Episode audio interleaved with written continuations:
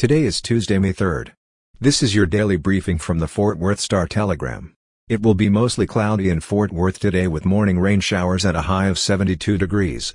Our top story today, the attorneys for the former Fort Worth police officer who shot and killed Atatiana Jefferson filed a motion yesterday seeking to delay Aaron Dean's trial once again due to the poor health of his lead attorney.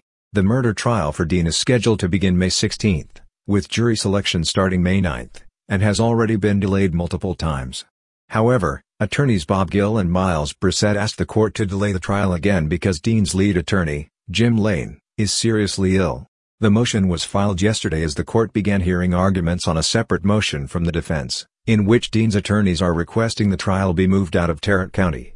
The motion for a continuance argues the trial must be delayed due to Lane's, quote, serious health issues because he is not able to participate in trial preparation or court proceedings.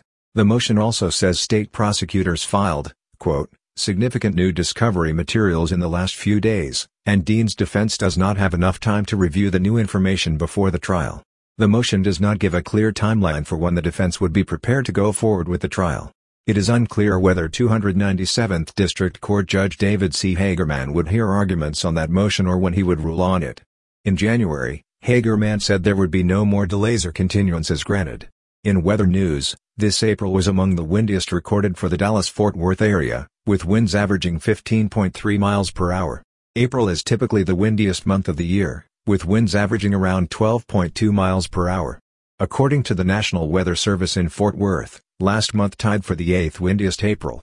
Daniel Huckabee, a meteorologist with NWS Fort Worth, told the Star-Telegram that the higher winds were a result of the spring transition season, with different temperatures and pressures from the cold air up north and the warm down south. Last month was the windiest April since 1963, which averaged 15.7 miles per hour.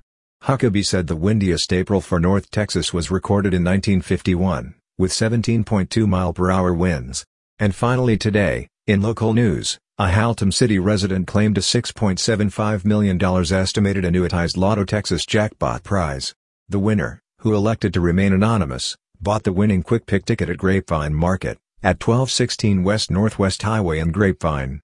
The winning ticket matched all six numbers drawn on March 5.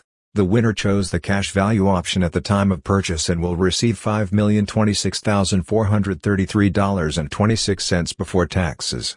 For the latest in Fort Worth and Tarrant County news, visit star-telegram.com.